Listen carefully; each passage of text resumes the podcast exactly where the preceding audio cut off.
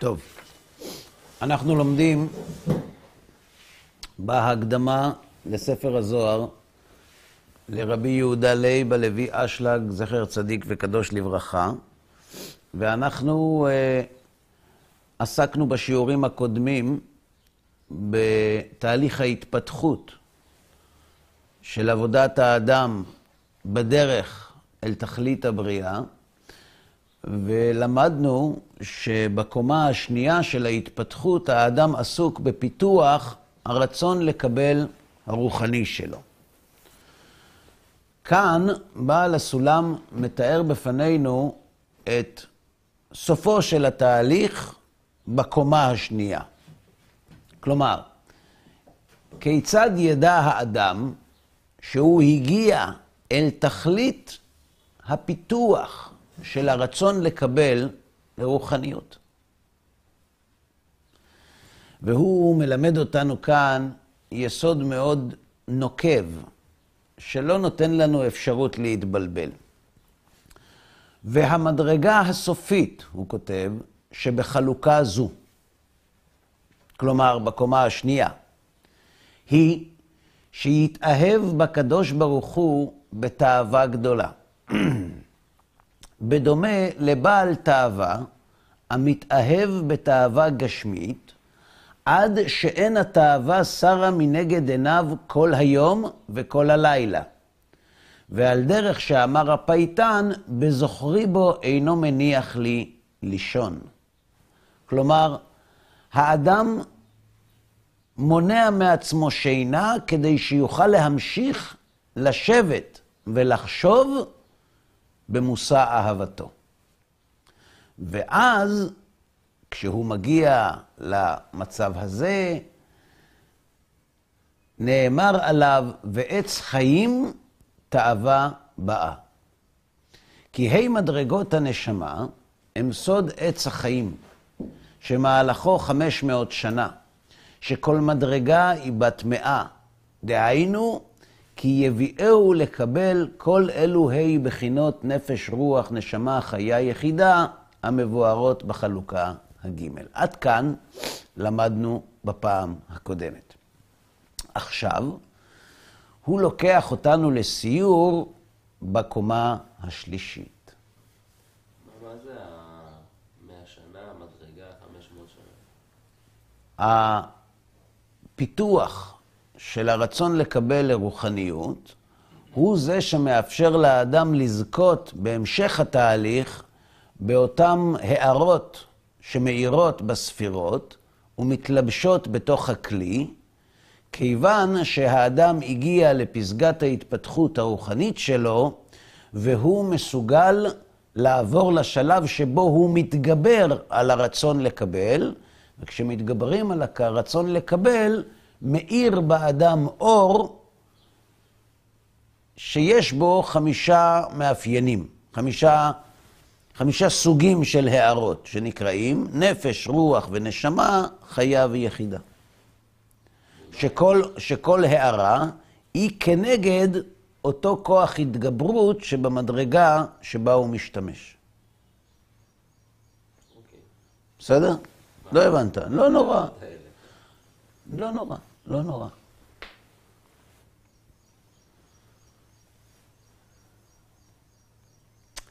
עד עכשיו, האדם עוסק בתורה ובמצוות או לא עוסק? עוסק. עוסק. עוסק באיזו עוצמה? חזקה מאוד. כלומר, אדם שהגיע למדרגה הזאת לא מפספס שום מצווה. וכל מצווה הוא עושה אותה בתכלית ההידור. כש... כשאישה מבקשת מבעלה שהוא אוהב אותה, שיכין לה כוס קפה, מה התהליך?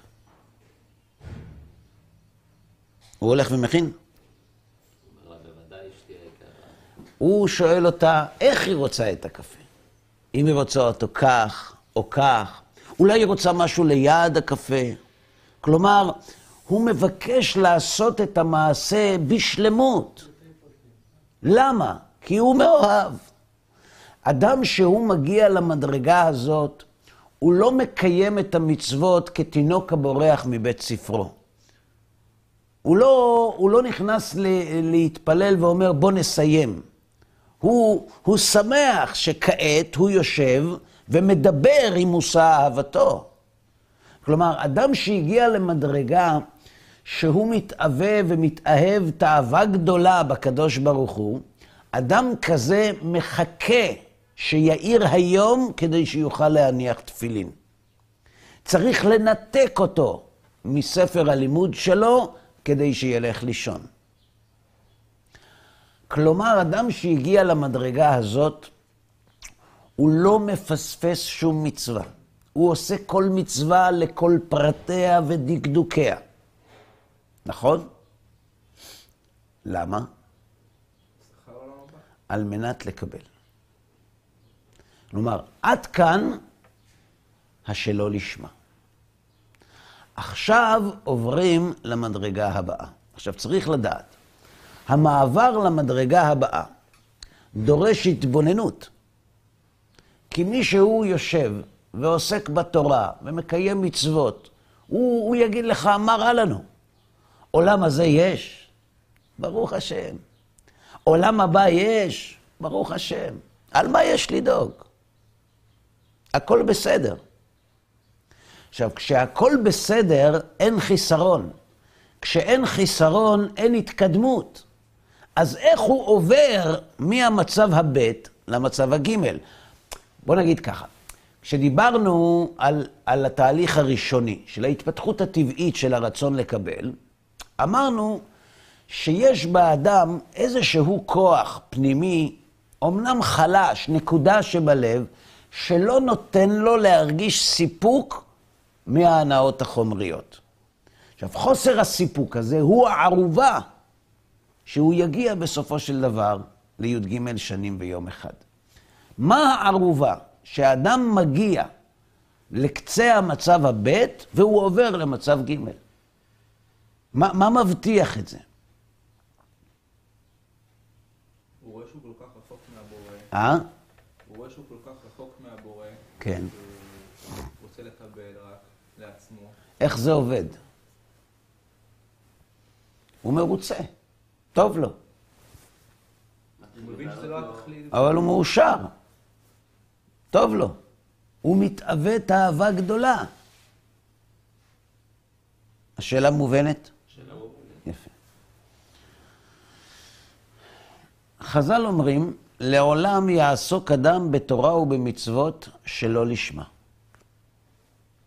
כלומר, לעולם יביא האדם את עצמו לקומה השנייה של ההתפתחות, והלוואי שיקיים את התורה ומצוות שלא לשמה. בשביל עולם הבא, בשביל עולם הזה, בשביל כל מה שהוא לא לשמה. לעולם. למה? כי ברור שמתוך שלא לשמה הוא יגיע לשמה. אי אפשר שלא. השאלה היא איך. איך הוא מגיע? ועל כך עונה הגמרא במקום אחר, שהמאור שבה מחזירו למוטב. אדם שעוסק בתורה, יש בתורה סגולה, שהיא מאירה באדם אור, שגורם לו להבין ששלא לשמה זה רע. ששלא לשמה זה מרחיק אותו מהקדוש ברוך הוא. שהמאור שבה מחזירו למוטב. כלומר, כשאדם עוסק בתורה ובמצוות, כשהוא עוסק בדרגה ההתחלתית בתורה ובמצוות ומקיים אותה מצוות אנשים מלומדה וחייבים אז עושים והגיע שבת אז צריך לשמור, שם לא מאיר שום דבר. אבל ברגע שהאדם מתקדם בפיתוח הרצון לקבל הרוחני שלו, כשהוא מגיע לעיסוק בתורה ובמצוות שלא לשמה, הוא מסתכל על עצמו ומבין שלא זו הדרך. מאיך הוא הגיע למסקנה הזאת? תדע לך שיש בתורה סגולה. יש בה אור שגנוז בה, שמי שנוגע בתורה ועוסק בה, האור הזה מאיר לו. ומהו האור הזה? האור הזה נקרא הכרת הרע. ההבנה שכל מה שהוא עושה, לא רק שלא מקרב אותו לקדוש ברוך הוא, אלא מרחיק אותו. מדוע? כי הוא בעל הרצון לקבל הגדול ביותר בעולם. אין בעולם מישהו עם רצון לקבל יותר גדול משלו. מה אנשים רוצים? בית, מדינה, ארץ, עולם, מה הם רוצים? כדור. כדור הם רוצים. והוא מה רוצה? הוא רוצה את כל האינסוף, את כל החלל, את הנצח הוא מבקש. אז למי יש רצון לקבל יותר גדול? לי. ורצון לקבל זה הופכיות הצורה מהבורא. זה גרזן. זה מפריד. איך הוא מגיע להבנה הזאת? הוא מגיע להבנה הזאת מתוך האור שגנוז בתורה. זה נקרא הכרת הרע. האדמו"ר מסביר את זה כך, הוא אומר, אדם מתכונן לחתונה. מתקלח, מסתדר, מתלבש, מסתדר, הכל, הוא מחכה לזה. ולפני שהוא עומד לצאת, נדלק האור. אז הוא מסתכל במראה, הכל נראה בסדר. החליפה במקום, הכל במקום. אבל מלא כתמים. הוא לא ראה אותם. אבל עכשיו שיש אור, הוא רואה את הכתם. אדם שעובד שלא לשמה, הוא מרגיש מושלם. הוא לבוש, הכל במקום, הוא ממש מוכן. רק צריך שהמשיח יבוא והוא יישב בשולחן הכבוד. אבל אז המאור שבתורה מאיר, והוא פתאום מגלה איזה מזל שהוא עוד לא הגיע. לא רק שלא התקדמתי, אני נמצא כל כך רחוק היום מאיפה שהייתי בעבר, כל כך התרחקתי מהבורא. ואז ממעמקים קראתיך השם. כלומר, מתוך ה... המקום הנמוך הזה שבו הוא מרגיש, הוא מתאווה אהבה גדולה להתערטל מכל הרצון לקבל שלו, ולעבוד את השם רק כדי לעשות נחת רוח ליוצרו.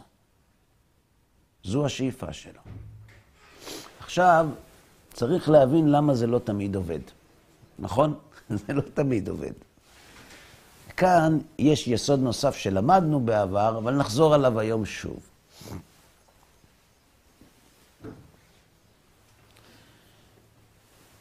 המקובלים מלמדים אותנו שכמו שבמימד החומרי יש חוקים, יש חוקים קבועים במימד הרוחני. איך קוראים לחוקיות הטבעית על פי חז"ל? לא, טבע. מנהגו של עולם. נכון? מנהגו של עולם. מנהגו של העולם הגשמי מוכר לנו. צריך לדעת, אומרים המקובלים, שיש מנהגו של עולם הרוחני. יש חוקיות בעולם הרוחני. זה ממש הפוך ממה שאנשים חושבים. זה לא כמו שפה יש חוקים, שם יש חוקים. בגלל שבמקור ישנה חוקיות, גם ההעתק הטבעי מתנהל על פי חוקיות. יש חוק. עכשיו, יש כמה חוקים שהמקובלים גילו לנו. למשל, חוק אחד אומר, גמרינן משמיא פלגה לא יהווה. מן השמיים לא נותנים חלקים. מן השמיים תמיד נותנים הכל. כמה האדם מקבל? לפי בית הקיבול שלו. אבל ההערה האלוהית שמאירה לאדם, היא תמיד מאירה בשלימותה. אין חלקים. זה חוק אחד. חוק שני, אין כפייה ברוחניות. בעולם הגשמי אפשר להכריח. אתה לא רוצה לאכול? אנחנו נאכיל אותך. האכלה בכפייה, כן?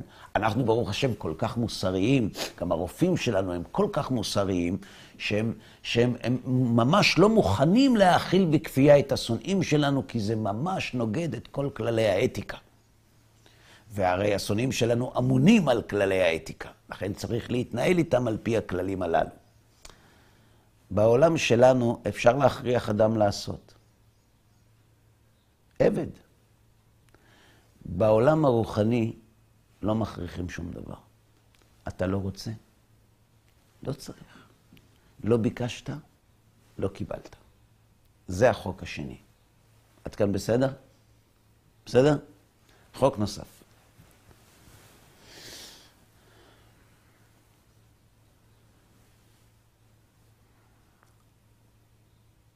כשאדם מבקש מהבורא יתברך על הצרכים הגשמיים שלו, יש הרבה מאוד חשבונות לפני שהוא מקבל את מה שהוא מקבל. אם מגיע לו או לא מגיע לו, ומי נמצא בסביבתו, ומה הוא בא לתקן בעולם. הרבה מאוד חשבונות על הצרכים הגשמיים. אבל כשאדם מבקש מילוי רוחני, יש רק קריטריון אחד. קרוב השם לכל קוראיו, לא לצדיקים, לא לבינונים, לכל קוראיו, בתנאי אחד, לכל אשר יקראוהו באמת. כאשר הבקשה היא אמיתית, אין שום קריטריון נוסף. האדם מקבל. עכשיו תשאלו שאלה. רגע, רגע. אז למה כשאנחנו מבקשים, באמת, בקשות רוחניות, בן אדם חוזר בתשובה, בלב טהור, הוא מבקש מהקדוש ברוך הוא שייתן לו בינה להבין ולהשכיל. אז למה הוא לא מקבל? הוא ביקש באמת. הוא אפילו בכה. אנשים לא בוכים סתם. אה? לא באמת אמיתי. אמיתי. בכה. למה לא קיבל? תגידו לי, הוא נמצא במדרגה של לשמה או שלא לשמה? שלא לשמה, מן הסתם. כשאדם נמצא במדרגה שלא לשמה, והוא מבקש מילוי, המילוי שהוא מבקש נקרא גשמי או רוחני? גשמי. גשמי. בעל הסולם עושה לנו חלוקה מאוד מעניינת בהבדל בין גשמי לרוחני. העולם רגיל לומר גשמי, חושי.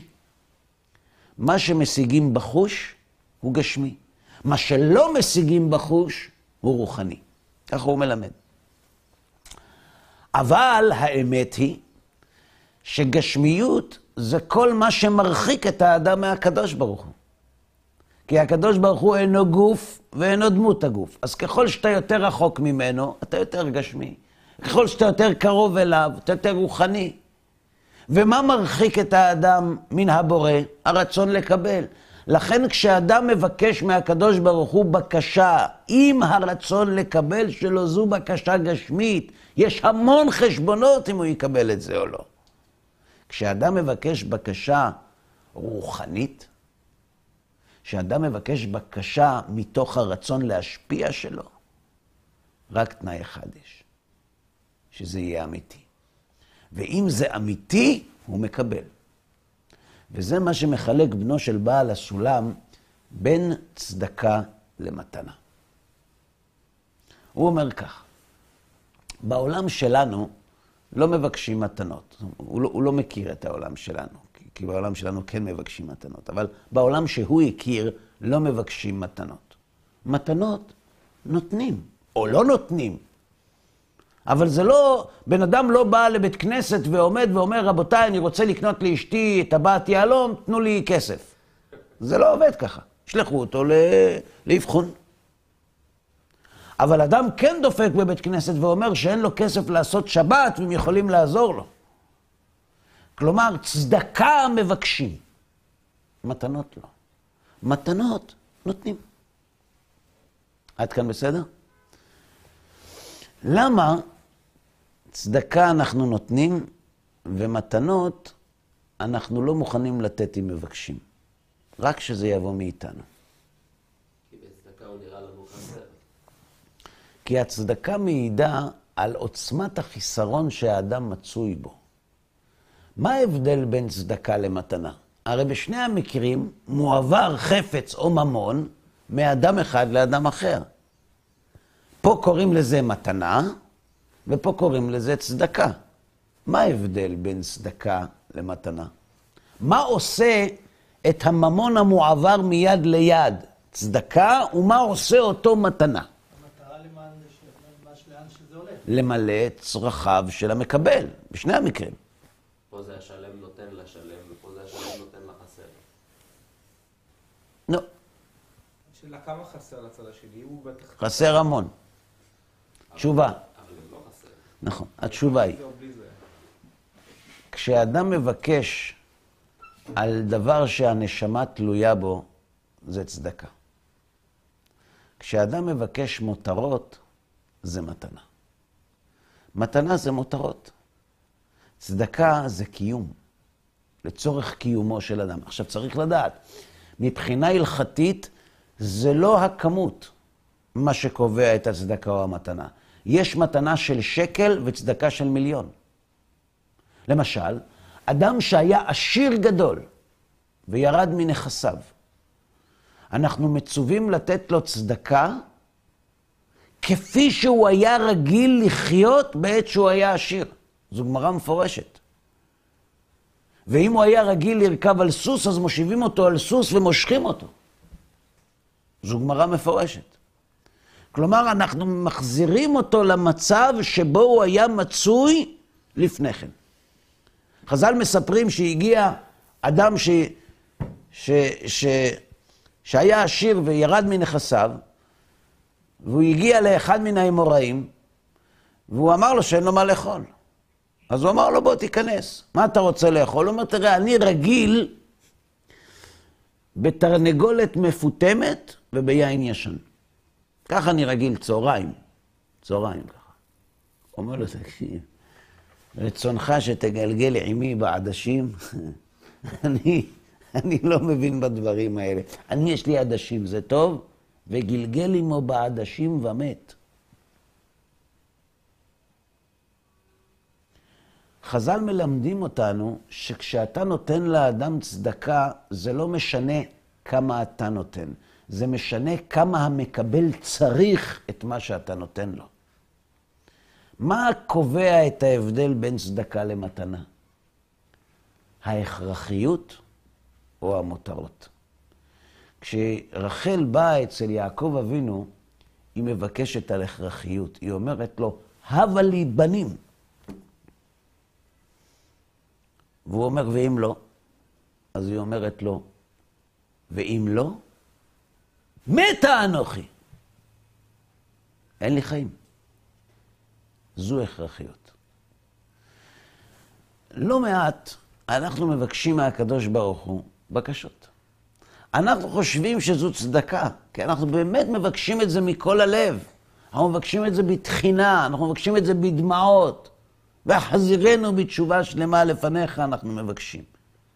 מי לא בוכה ביום כיפור? מה, זה לא אמיתי? זה אמיתי. אבל כשיוצא יום הכיפורים, הוא מחפש את המניין שמסיימים הכי מהר. מה קרה? ביקשת החזרנו בתשובה, ביקשת להתקרב לשם, מה קרה? הוא באמת ביקש, זה היה אמיתי. הוא באמת ביקש מותרות. איך אנחנו יודעים שזה מותרות? כי עובדה, הוא עדיין לא קיבל את זה והוא ממשיך לחיות. רחל אומרת, אם אין מתה אנוכי. לא יכולה בלי זה, אם אין את זה, אין חיים. זה הכרחיות. אדם, ניתקו לו את המים. זה לא נעים שאין מים, נכון? ניתקו לו את המים. לא שילם. והוא יוצא מהבית לחפש מישהו שילווה לו כסף כדי לשלם את החשבון מים. אלא מה? שחוץ מזה שהוא אוהב מים, הוא גם אוהב ספורט. מאוד אוהב ספורט.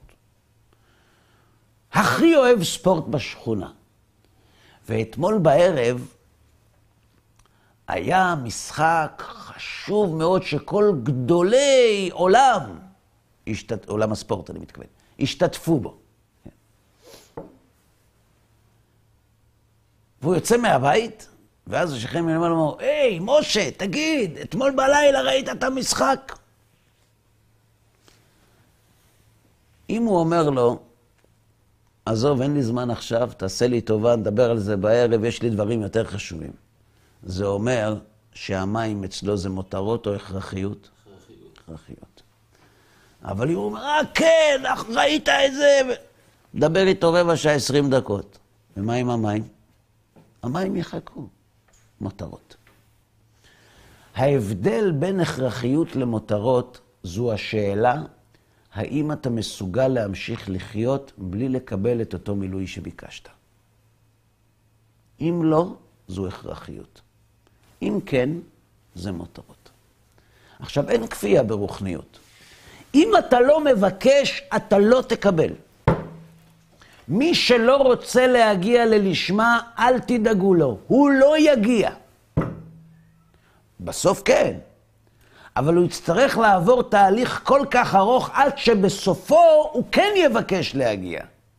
אבל אין מצב שאדם יגיע ללשמה בלי שהוא ביקש, כי אין כפייה ברוחניות. דבר שני, הבקשה שהוא מבקש צריכה להיות בקשה אמיתית, כי זה עוד חוק שאנחנו מכירים. ואי אפשר שאדם יבקש בקשה לא אמיתית ויקבל, כשזה קשור ברוחניות. לכן, כשאדם עוסק בתורה, בתורה גנוז מאור המחזיר למוטב. המאור הזה, מה הוא עושה?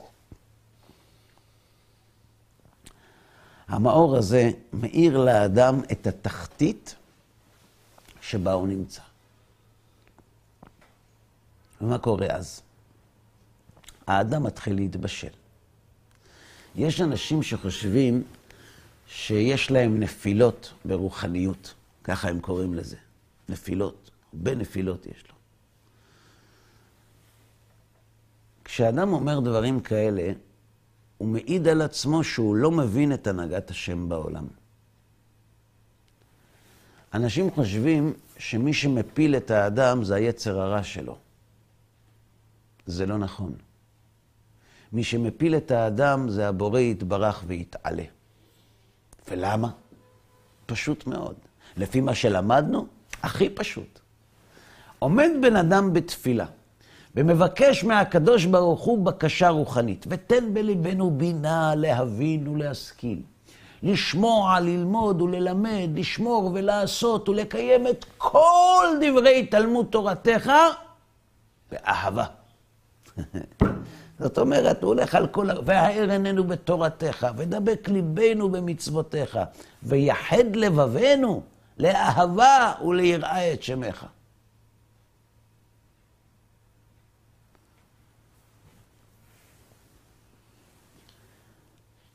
והקדוש ברוך הוא מתמלא שמחה. תראו, חזו חזו בניי חביביי, תסתכלו. תראו מה מעניין את הבן אדם הזה. כסף מספיק, אין לו. פה בעיות, יש לו. ומה מעניין אותו? מה מעניין אותו? ויחד לבבנו לאהבה וליראה את שמך. טוב, בואו ניתן לו. מה ניתן? מה ניתן? זה לא יפה לבקש מתנות. הוא ביקש מותרות או הכרחיות? בואו נבדוק. ואז הוא יוצא מבית כנסת, ועובר ב, ב, בחדר מדרגות, והשכן מקבל את העיתון היומי, אז הוא קורא עיתון. עצרו, אל תביאו לו כלום. למה? זה מותרות בשבילו, איך הוא יכול לקרוא עיתון? איך אדם שמבקש להידבק בהשם, ועדיין לא זכה לזה, והוא בוכה כשהוא מבקש את זה, מסוגל לעמוד לקרוא עיתון. אז זה מותרות. אז לא נותנים. אבל הקדוש ברוך הוא, הוא אל רחום וחנון. ואם אדם מבקש, גם אם זה מותרות, הוא רוצה לתת לו. אז מה עושים מלמעלה כדי שזה שביקש מותרות יקבל את זה למרות הכל. הופכים את המותרות להכרחיות. איך? עושים לו ככה. מפילים אותו. והוא מידרדר לדיוטה תחתונה, עד שהוא מגיע למצב שהוא שואל את עצמו, אני, איך הגעתי למצב הזה? אני, שבכיתי בתפילה שאני רוצה להידבק בהשם, אני מחלל שבת. איך הגעתי לשם? והצער שיש לו מהמקום שבו הוא נמצא כל כך גדול, הוא נמצא במעמקים, ומשם הוא קורא. הוא מבקש, ותן בליבנו בינה להבין ולהשכיל, ויחד לבבנו לאהבה וליראה את שמך. אבל מאיפה הוא מבקש את זה? משאול תחתיה. כשנמצאים למטה, לא מבקשים מותרות, מבקשים הכרחיות. כלומר, מי מגלגל את האדם לדיוטה התחתונה? הקדוש ברוך הוא. ולמה הוא מגלגל אותו לשם? הרי הוא ביקש דברים גדולים, למה להוריד אותו? בשביל לתת לו את זה. כי הוא ביקש מותרות ולא ביקש הכרחיות. האור שגנוז בתורה, המחזיר למוטב, מאיר לאדם כמה החליפה שלו מלוכלכת. כמה הוא רחוק מהבורא. אתם יודעים מה קורה כשאדם מגלה שכל החיים הוא הלך הפוך. ויחרד יצחק חרדה גדולה עד מאוד. מתי? מתי זה קרה? מתי הוא חרד חרדה גדולה? שהוא גילה שהוא ברך את עשיו. את, אה, תביא חומש. יעקב יוצא, קיבל את הברכות, ועשו נכנס.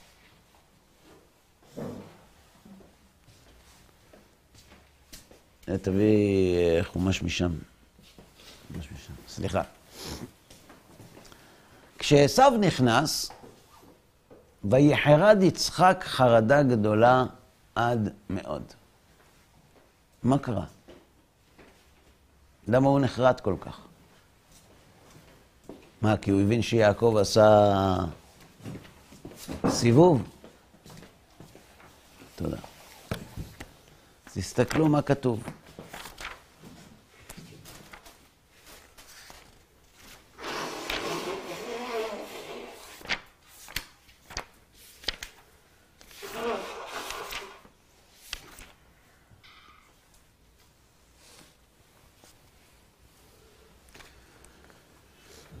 ויהי כאשר כילה יצחק לברך את יעקב, ויהי אך יצו יצא יעקב מאת פני יצחק אביו, ועשו אחיו בא מצדו. ויעש גם הוא מטעמים, ויבא לאביו, ויאמר לאביו, יקום אבי ויאכל מצד בנו בעבור תברכני נפשך. ויאמר לו יצחק אביו, מי אתה? ויאמר, אני בנך בכורך עשיו. ויחרד יצחק חרדה גדולה עד מאוד. אומר רש"י, ומדרשו ראה גיהינם פתוחה מתחתיו. מה המשמעות של המדרש הזה? כשעשו נכנס, יצחק רואה תחתיו גיהינם. אתם יודעים מה זה אומר? זה אומר שיצחק הבין שהוא טעה בעשיו. שכל החיים הוא העדיף את עשיו על יעקב, והוא טעה בו. אז הוא חרד חרדה גדולה עד מאוד. אדם שעובד את השם שלו לשמה, ומגיע לתאווה גדולה כל כך, שכל רגע פנוי שלו הוא עוסק בתורה. שהוא מהדר במצוות ומדקדק בהם. ולפני פסח הוא שוקל את המצות, ושוקל את החסה, וכל דבר בשלמות, ומודד לפני שהוא שם מזוזה כמה פעמים, שזה יהיה בדיוק תחילת השליש. כל מה ש... פרטי פרטים. ואז יום אחד המאור שבתורה מאיר לו, ואומר לו, אתה צדיק. אתה הכי רחוק שאפשר. לעלוקה שתי בנות, הב, הב, אומר תיקוני הזוהר. הב לן אוטרא דעלמא הדן, הב לן אוטרא דעלמא דעתי. אתה בעל תאווה על עולם הבא, לא על עולם הזה. אז איפה אתה? למטה או למעלה? והחרדה הגדולה הזאת, שתוקפת את האדם כשהוא מגלה את כל הכתמים על החליפה שלו, החרדה הזאת הופכת את הבקשה להגיע ללשמה ממותרות להכרחיות. זה המנגנון שעושה את השינוי. המאור שבתורה מחזירו למוטב. איך? ככה. הנפילה. חלוקה הגימל. רצית לשאול משהו? בסדר. בסדר, הסתדר. חלוקה הגימל. מה, זה, מה, מה לפי דעתכם היא החלוקה הגימל? כלומר, מה, מה קורה שם, בקומה השלישית? שהוא עולה ל... לשמה. נכון. הוא העבודה בתורה ובמצוות לשמה. זאת אומרת, ההבדל בין הקומה השנייה לקומה השלישית הוא הבדל מאוד מאוד קטן לעין בלתי מקצועית, מאשר ההבדל בין הקומה הראשונה לקומה השנייה. בקומה הראשונה רצים אחרי העולם הזה. בקומה השנייה רצים אחרי העולם הבא. בקומה השלישית עושים את אותו דבר שעושים בקומה השנייה. ההבדל זה הבורר, שלא לשמה ולשמה. הוא העבודה בתורה ומצוות לשמה. דהיינו, על מנת להשפיע ושלא לקבל פרס. שעבודה זו מטהרת את הרצון לקבל לעצמו שבו, ומהפכתו ברצון להשפיע. אשר, אגב, צריך לדייק, עבודה זו מטהרת את הרצון לקבל שבו, ומהפכתו ברצון להשפיע. אנחנו למדנו שבמהלך ש- שיטה אלפי שנין, נכון ככה למדנו?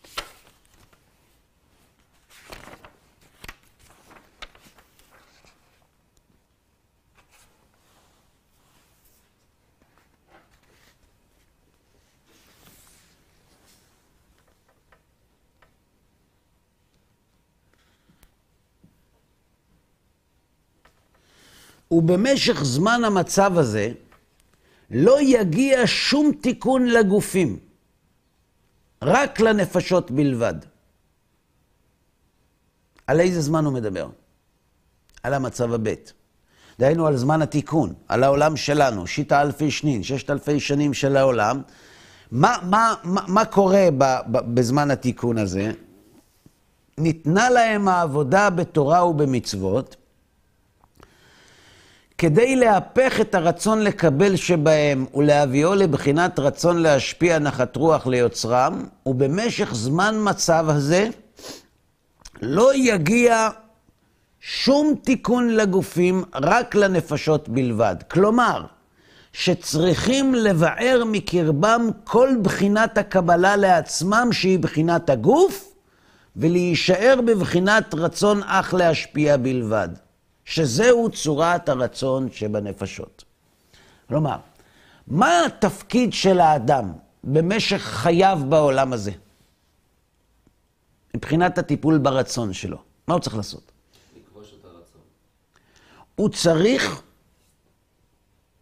לבער מקרבו כל בחינות הקבלה לעצמו, שהיא בחינת הגוף. ולהישאר בבחינת רצון אך להשפיע בלבד. נכון? עכשיו בואו נקרא מה הוא כותב כאן. שעבודה זו, שהוא עובד לשמה, איפה העבודה לשמה? בעולם הזה או בעולם הבא? הזה. כלומר, במצב הבית. מה העבודה? להשפיע ושלא לקבל פרס. שעבודה זו מטהרת את הרצון לקבל לעצמו שבו. מה זה נקרא מטהרת אותו? ומהפכתו ברצון להשפיע. אז נראה כאילו הוא מתכוון לומר שעל ידי עבודה בתורה ובמצוות לשמה, הופכים למקבל על מנת להשפיע. אבל זה אי אפשר במשך שיטה אלפי שנים. מה שהוא מתכוון לומר כאן, מטהרת את הרצון לקבל לעצמו שבו, הכוונה מסלקת אותו. לא מתקנת. אי אפשר לתקן את הרצון לקבל. ומהפכתו, מחליפתו, ברצון להשפיע. ברור? כלומר, ההתגברות על הרצון לקבל וסילוקו, היא-היא ההשפעה שהאדם עובד לשמה. ואז נעשה ראוי ומוכשר לקבל ה' חלקי הנפש, הנקראות נפש, רוח, נשמה, חיה יחידה, כי הן עומדות ברצון להשפיע. ולא תוכלנה להתלבש בגופו כל עוד שהרצון לקבל שולט בו.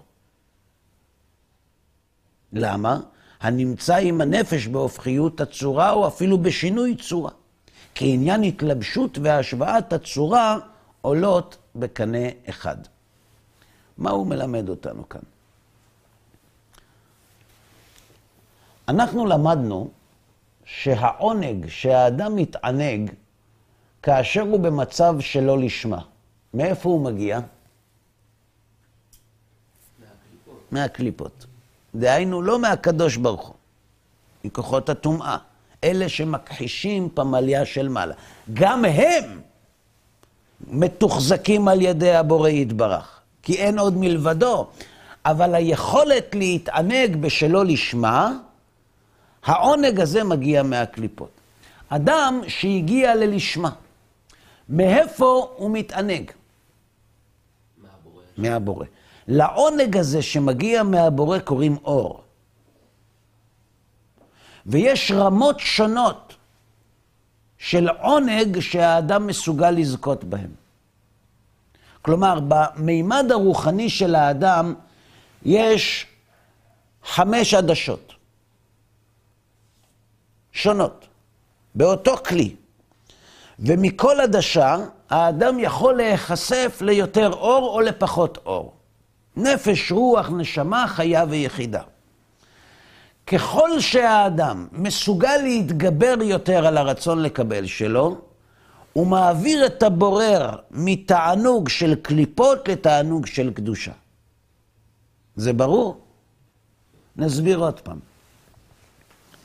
למה האדם, כשהוא נמצא במצב של שינוי צורה, הוא לא מקבל עונג מאת הבורא יתברך? למה הוא זקוק לקבל את זה מהקליפות? הוא לא יכול להתענג על השם. למה הוא לא יכול להתענג על השם?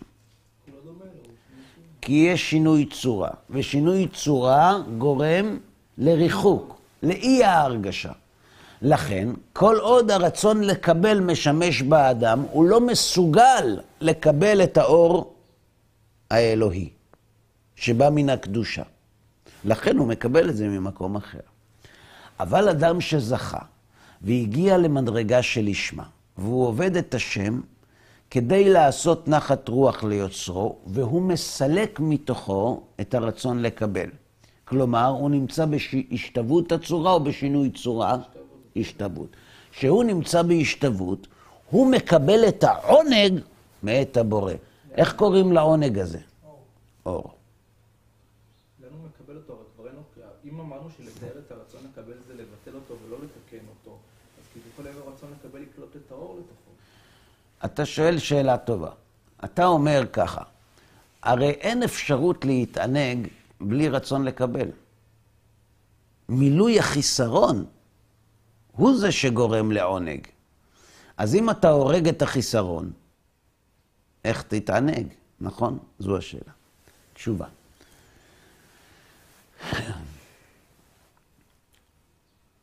העונג שמגיע לאדם שעובד את השם לשמה בעולם הזה, זה לא העונג הצפון לצדיקים לעתיד לבוא. כתוב שהקדוש ברוך הוא ברא את העולם, נכון? מה הוא עשה עם האור? גנז. עמד וגנזו לצדיקים לעתיד לבוא. מה פירוש גנז את האור לצדיקים לעתיד לבוא? היכולת של האדם להתענג על השם בעולם הזה היא מאוד מצומצמת. הרצון לקבל לא מתפקד, ואם הוא לא מתפקד, היכולת להתענג היא מאוד נמוכה. לעתיד לבוא, כשיחיו המתים, והרצון לקבל הגדול יחזור למדרגה, רק כשהוא יהיה כפוף לכוח ההשפעה, האור שהאדם יזכה לו באותה שעה לאין שיעור יותר גדול מהאור הזה. אז מהו אותו אור שהיום האדם שעובד לשמה יכול להתענג כשהוא כובש את הרצון לקבל? תשובה. התענוג הוא מההתגברות. פירוש. יש אפשרות לשבת מול שולחן ערוך בפורים וליהנות מכל האוכל, נכון? נכון, אפשר. תלוי איזה עדה, אבל, אבל אפשר ליהנות מכל האוכל. ואז הוא אומר, היה פורים לעילא ולעילא. השתבח שמו, איזה התעלות הייתה בפורים. התעלות המשקל. זו דרך אחת, ליהנות מאוכל שיש על שולחן. יש עוד דרך. הוא מאוד רוצה לאכול. מאוד רוצה. יש שם דברים שעינו לו שוז, שזפה זה שנים, אבל הוא לא סומך על ההכשר. אז הוא מתחיל לחפש היתרים. כן, בסדר, זה לא, זה לא טרף, זה כשר. זה אפילו מהודר. אבל זה לא ההידור שלי, אבל זה מהודר. ויש מצווה, סעודת פורים, כבוד בעל הבית. צריך לעשות חשבונות. הוא רוצה לאכול או לא? רוצה. הוא רוצה לקבל או לא? רוצה. ואז הוא אומר לעצמו, לא, אני לא אוכל. סיפר לנו רב שלום שבדרון, זכר צדיק וקדוש לברכה, שכשהוא היה ילד, היה לו חבר ממאה שערים. והיה אז תקופה שתנובה עבדה בשבת. ואז הם החליטו לעשות חרם על תנובה. אנחנו לא נאכל תנובה יותר. מחללים שבת. זה הם החליטו בצהריים. בערב הוא חוזר הביתה. הוא היה יתום. הייתה לו רק אימא, שהם לא היו עשירים, ובקושי היה מה לאכול בבית. והוא מגיע הביתה, ואימא שלו כבר הלכה לישון, והיא השאירה לו על השולחן ארוחת ערב. ארוחת ערב של, של פעם, של עניים של פעם. והוא רואה על השולחן חתיכה קטנה של חלבה ולבן של תנובה. הוא אמר לנו שהוא ספר לפחות 18 חילוקים, שהוא עשה שקלא וטריא, אם כן לאכול את זה או אם לא לאכול את זה למרות הכל. הוא אומר ככה, זה התחיל ככה. הוא אומר, אני רואה את הלבן, אז זה יצר הרע.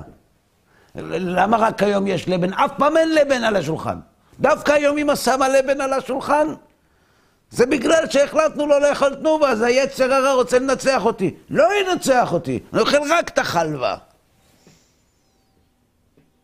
ומה עם כיבוד הורים? אימא שלך אלמנה.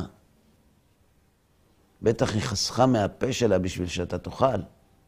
תקום בבוקר, תראה שלא אכלת, ציירת הורים. כיבוד הורים דאורייתא. חומרות זה אפילו לא דרבנן. מה זה הצדקות הזאת על חשבון אמא שלך? לא, אבל זה... זה לא... אמא לא... אמא לא... אמא לא תכעס. נכון, היא לא תכעס. רגע, ומה עם בל תשחית? בל תשחית. בסדר, אמא לא תכעס, אז מחר זה יתקלקל. נדנדה, 18 פעמים, 18 פעמים הוא מתנדנד, הוא אומר בסוף, הוא לקח את הלבן, שם אותו בחוץ, איפה ששמים את הדואר, היה פעם כזה מין קופסה ששמים שם את הדואר, שם את זה שזה יהיה בקור, שלא יתקלקל, והלך לישון. לא אכל. למחרת בבוקר, אמא שלו קמה והיא אומרת לו, אה, שלום, כן. אני רואה שלא אכלת את הלבן אתמול. לא נורא, אני אוכל.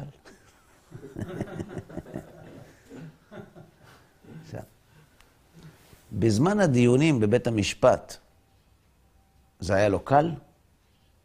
לא. רצה לאכול. אבל מצד שני הוא רצה להתגבר. כשהוא קם בבוקר והוא לא אכל, הייתה לו שמחה בלב או לא? הייתה. מאיפה היא באה? אבל הוא לא אכל. מאיפה היא באה השמחה? הוא לא אכל. מילא בן אדם אומר, אה, אכלתי לבן, היה טעים. אבל הוא לא אכל, ממה הוא נהנה? הוא נהנה מההתגברות על הרצון לקבל. ההתגברות הזאת היא זו שמעניקה לאדם עונג גם בעולם הזה. זה נכון שהעונג נקלט בכלי קבלה. אין דרך אחרת. אבל העונג שנקלט בכלי הקבלה, מאיפה הוא בא? מקבלה או מנתינה? מהתגברות או מנטילה? מהתגברות. אני, אני שואל, אבל אני לא שואל על המקור שלו, אני שואל על הכלי שהוא נקלט אליו. והכלי שהוא נקלט אליו, אם הוא מבטל את הרצון, אז אין כלי, גם אם הוא משיג אור מההתגברות עצמה, אז איך, איך הוא נהנה שאין לו את הכלי, כי הוא ביטל אותו? לא, אין, אין אפשרות לבטל את הכלי. אין אפשרות לבטל. אדם לא יכול לבטל את זה, אדם מבטל את עצמו, הוא מת. הוא לא רוצה, הוא צמצם אותו למצב שהוא לא הוא רוצה. צמצם אותו, הוא לא רוצה לאכול. אבל יש לו עוד חסרונות. חוץ מהאוכל, הרצון של האדם יש לו חסרונות נוספים. יש לאדם רצון להשפיע, להתגבר על הרצון לקבל. וזה לא מרחיק אותו מהבורא לא. הרצון הזה? לא. לא. זה סוג של רצון מתוקן קצת, כי אם הוא לא. זה לא רצון מתוקן, כי הוא לא מתענג עם הרצון לקבל שאותו הוא חשק. משהו ביניים כזה, זה בין התיקון. זה, אלה, זה ההבדל בין שתי הגרסאות ב... ב... אתה יכול להביא לי, יש שם את הספר החום. אני אסתכל שם. זה ההבדל בין שתי הגרסאות שיש. במשנה בפרקי אבות.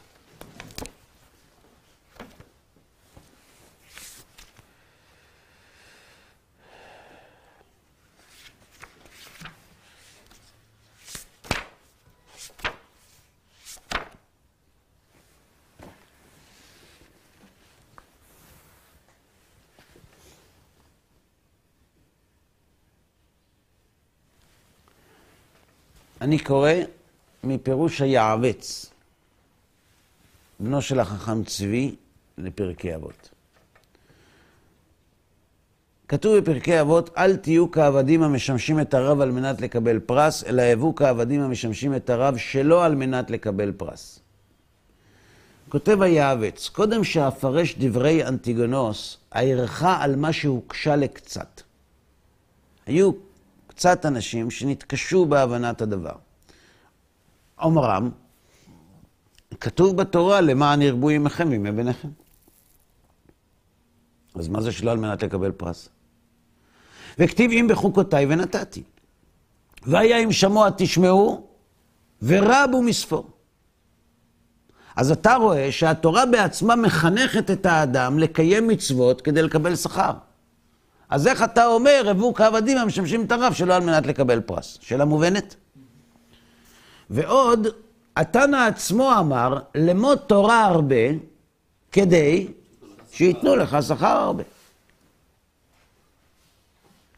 זאת ועוד אחרת הוגשה להם גרש, גרסת הספרים. זה שתי הגרסאות שאמרנו.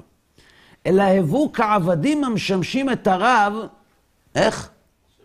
שלא על מנת לקבל פרס, אבל יש עוד גרסה. על מנת שלא לקבל פרס. גרסה אחת אומרת, הבו כעבדים המשמשים את הרב, שלא על מנת לקבל פרס. שלא על מנת לקבל פרס. ואם ייתן, שייתן, אני לא עובד בשביל זה. גרסה אחרת אומרת, הבו כעבדים המשמשים את הרב על מנת שלא לקבל פרס. לא. ואם ייתן, לא רוצים. אז הוגשה להם. הבו כעבדים המשמשים את הרב על מנת שלא לקבל פרס, כי איך יצויר לעבוד את השם יתברך על מנת שלא לקבל פרס? והוצרכו לשנות את הגרסה מפני זה. ואני אומר, כי הוא עליו השלום, סילק נפשו מן אלו הספקות באומרו. אל תהיו, לא אמר אלא הבו. לא אמר אל תעבדו את האל, אלא עבדו. איך כתוב במשנה? אל תהיו כעבדים, אלא הבו כעבדים. היה יכול לומר, אל תעבדו את השם על מנת לקבל, אלא תעבדו את השם שלא על מנת לקבל. מה זה אל תהיו והבו? למה שינה מן הנוסח? וזה כי העובדים את הרב, שני מינים. שני סוגים של עובדים את הרב. האחד, המקבלים דבר קצוב בעבור עבודתם בכל שנה ושנה. מקבל שנתית. ואלה שעובדים, מקבלים שנתית, לא יקבעו שכר אחר. נכון? זה מה שמקבלים. ובראותם כי לא יספיק להם השכר ההוא, יסורו מעבודת האדון ההוא. בן אדם עובד, הוא יודע, הוא מקבל משכורת בסוף החודש, אין לו הכנסות נוספות. אם המשכורת שהוא מקבל בסוף החודש לא מספיקה לו, הוא מפסיק לעבוד אצלו. נכון? הבית, קבוצה ב', ילידי בית הרב וחניכיו. כי אין עבודתם תלויה באותו הפרס כלל. אבל יודעים הם בוודאי כי בסוף עבודתם ירשו מעלות מופלאות איש איש כפי עבודתו. נכון, באמת להיות נהג של הרב זה לא מכניס כסף. אין לי מזה שום דבר. לא, לא, לא יכול להביא מזה אוכל הביתה, זה לא מספיק לי. אבל המעלות הגדולות שאני אזכה בהן רק מלהיות במחיצתו ולראות איך הוא מתנהג, שווה. מה יקרה אם הוא לא יקבל משכורת? אלה לא יסורו מעולם מעבודתו, בין יינתן להם פרס, בין לא יינתן. הוא לא הולך לשם בשביל כסף. וציווה זה האדון. מי? אנטיגונוס. שנהיה מהחלק הזה האחרון. כי יגדל כבודו מן הראשון. בשני דברים. למה זו דרגה יותר נעלה? האחד מצד הנאבד יתברך שמו, והבית מצד העובד. מצד הנאבד, כי המין הראשון אינם עובדים לרב, כי הם לעצמם. כשאתה עובד במפעל בשביל המשכורת, אתה עובד בשביל בעל הבית, אתה עובד בשביל עצמך, עובדה, לא קיבלת, אתה הולך הביתה. אז אין חשיבות לבעל המפעל בעיניך. אינם עובדים לרב כי הם לעצמם. ואם מצד העובד, כי אין להם כי אם מאותו הדבר הקצוב הנותן להם שנה בשנה. אבל, כי אין מספיק. אבל אמינא ב', אין קץ למתן שכרם. וזה שאמר דוד עליו השלום בתהילים, אני עבדך בן אמתך. הנני משועבד לך לעבודתך. ולא אסור ממנה לעולם. כי יליד בית, שיעבוד את רבו בתמידות ובשמחה, לא כעבודת הנקנה שיברח אם יוכל. אני עבד שנולדתי אצלך. כי רוב העבדים הנמכרים הם שבויים או גנובים, לא עשו מאומה, כי שמו אותם שם, ולכן יעבדו את אדוניהם על כורחם ובעיצבון. אני עבדך בן אמתיך, אני נולדתי אצלך. אני שייך לך. לכן פיתחת למוסריי. אתה לא צריך לשים לי אזיקים על הידיים. לא תצטרך לענות בכבל רגלי, כי ברצון נפשי אעבודך בשנים רבות. אגב, איך הבאנו את הפסוק הזה עד היום? זה היה באמצע הליל, קצת לחוץ הזמן. בגלל שאני עבדך בין אמתיך, לכן פיתחת למוסריי. זאת אומרת, יש שתי גישות לעבודה. על מנת שלא לקבל פרס, ושלא על מנת לקבל פרס. שלא על מנת לקבל פרס, זה אני עובד את השם. אם ייתן שכר, ייתן שכר. אם לא ייתן, אני ממשיך לעבוד. אני עבדך, בן אמתיך, פיתחת למוסריי. ויש מדרגה יותר גבוהה. על מנת שלא לקבל פרס. כלומר, גם בלשמה יש שתי מדרגות. עכשיו, כשאדם עובד לשמה והוא מקבל פרס, והוא הולך לקנות במכולת אוכל כדי לאכול, הוא משתמש ברצון לקבל שלו. אבל לא בשביל זה הוא עבד.